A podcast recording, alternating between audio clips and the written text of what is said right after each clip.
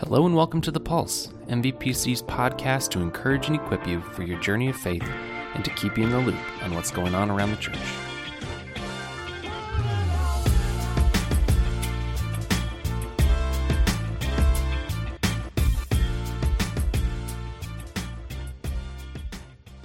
Welcome to episode four of The Pulse. My name is David Miles, and I'm a part of the pastoral staff at M V P C. If you haven't listened to The Pulse before, this is our podcast to help equip and encourage you. Today, for episode four, we actually have the privilege of speaking with our children's director, Sarah Goodale. Now, if you've been around M V P C for the last several months, you've heard us talk about this idea of faith at home. And so today, Sarah's going to share a little bit about what faith at home really is all about, and a great resource for you if you're a grandparent or parent. So, Sarah, th- thank you so much for taking the time to be a part of The Pulse. Thank you. This is going to be a lot of fun. Can you tell us a little bit about what faith at home really is all about?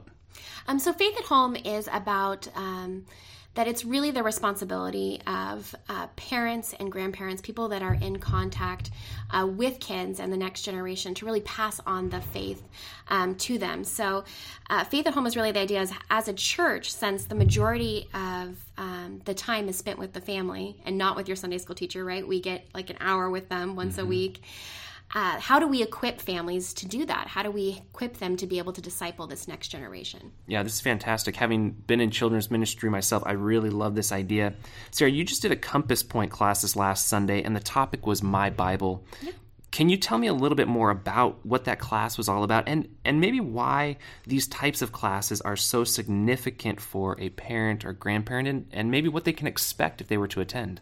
Absolutely. So these classes really came out of um, the Deuteronomy passage uh, six, four through nine, uh, which in children's ministry we kind of talk about this as the parenting verse.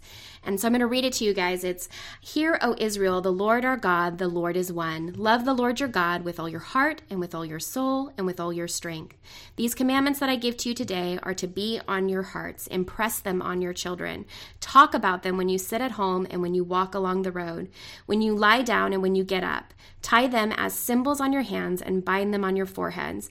Write them on the doorframes of your houses and on your gates."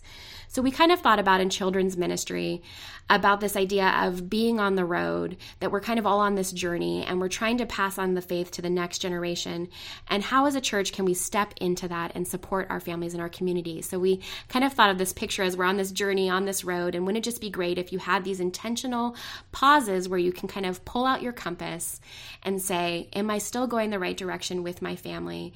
Um, are there extra resources or supports that we need? And then as a church, being able to help families with that. And whether you're um, going to one of our twos and threes Compass Point classes or all the way up to our high school level classes, where we're just intentionally trying to take moments to equip you for the stage in life that your kids are at or your grandkids are at. So Sarah, you mentioned grandparents. Can you give us a little bit of an idea why these Compass classes are so significant and helpful for a grandparent? Absolutely. Uh, we know from a nationwide study that was done, it was a Protestant study that was done of youth, um, asking them who were the biggest spiritual influences in their lives. David's kind of talked about this from the front, but number one was mom. Number two was dad. Number three was pastor. And then number four was grandparent. And then when you get into things like Sunday school teacher, children's ministry director, our youth director, we kind of start to fall into those teens. Um, so we really know that kids and youth are looking at their parents and their grandparents for how to live out their faith and what it really means to be a believer. Yeah. So for, um, I always look at Psalm one forty-five, four, which says, "One generation commends your works to another. They tell of your mighty acts." So this idea that is our responsibility to tell the next generation, to show the next generation who God is and what he is doing and how he is active not only yesterday, t- today, and in the future. So um the importance of this has to do with this concept of the third generation principle, where you see in biblical and non-biblical areas where we have this tendency towards complacency and ultimately deterioration. And you see this in non-biblical areas uh, with immigrants, that that first generation holds on to all those traditions, and you kind of see a gradual where things start to fade away if people aren't active in keeping those things up. The same is true um, with, with biblical traditions and faith. is that um, we have to be intentional. So a first-generation believer is a believer who saw the things that God has done in their lives. Um, they've seen God move in powerful ways. They are active in their faith community. They are sold out, basically, um, for uh, for Jesus. Their lives in that way. Examples of um, first-generation biblical leaders are uh, Moses and Joshua and David. And then you have the next generation, that second generation, that um, are more complacent. They still follow God, but eventually they compromise. And you see this with Solomon, David's son, that he starts out really well, and then he starts to marry, um, and that starts this tendency um, towards including other gods and worshiping idols. And then uh, you see all of Israel starting to do this. And then you get to the third generation where they have seen the compromise of the second generation. And so they decide, you know what, that's not for me. And uh, we see this in Israel, where the period following Solomon, it just gets perpetually worse, and um, even resulting in the northern king- kingdom having two hundred years of kings who worship idols. I was recently at a children's ministry conference where the speaker there described this uh, third generation model in modern terms. She talked about that first generation Christian as you go to church no matter what. And I feel like that's kind of how my parents, it was like you had to have a fever or you were getting up and going yeah. to church. And um, you were invested somewhere in your church. So not just going to church, but actively invested.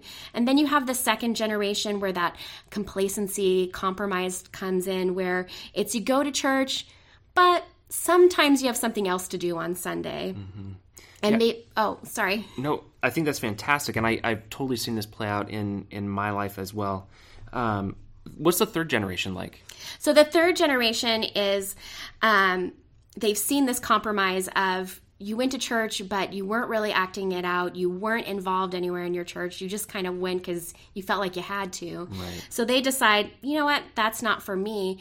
And they don't go to church, and they're not active in a faith community. And then you just see that continue on through the generations of this loss of faith. Yeah. So what does this look like in everyday life? Um, or the everyday life of a parent or grandparent? How can they really apply this as they're thinking about their family dynamics and their involvement with church?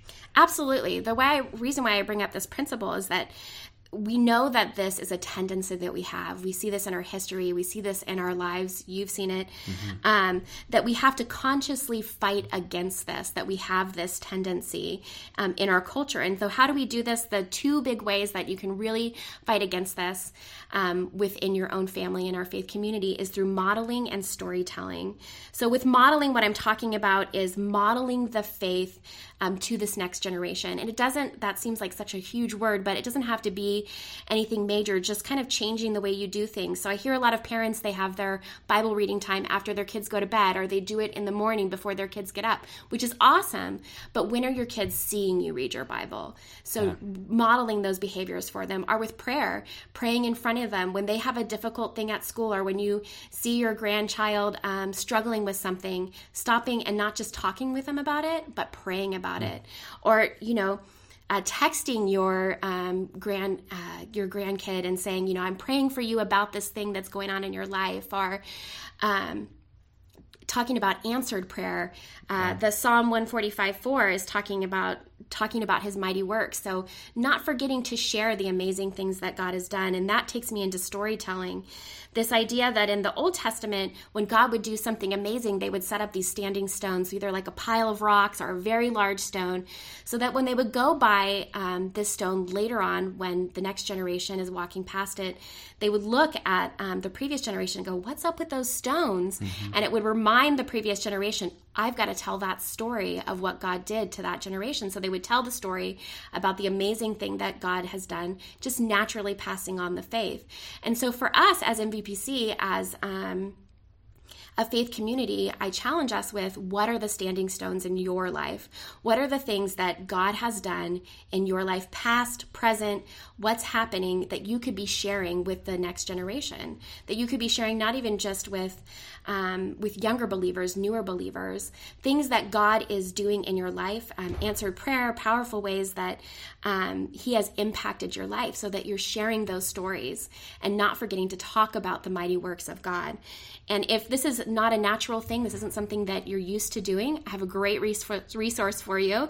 Uh, this month, the Homefront magazine, which uh, we have available up on the third floor and we'll actually have at the Connection Center this Sunday, is all about storytelling. So it's all about how do we start these habits of storytelling to our children and our grandchildren so that it becomes natural to talk about God and to talk about what he's doing Um, in our lives now and the things that he's done in the past. Yeah, man, this is so good. This is all stuff that really resonates and hits home. As a parent of young kids, there are times where I really struggle with how do I take on that role as a spiritual leader? How do I, in the everyday throes of life, invest spiritually in the lives of my kids? So thank you so much for taking you, the time to do this. I know that you've got a lot going on with children's ministry, but this is very helpful stuff. And hopefully for you listening, this will be encouraging and challenging for you as well.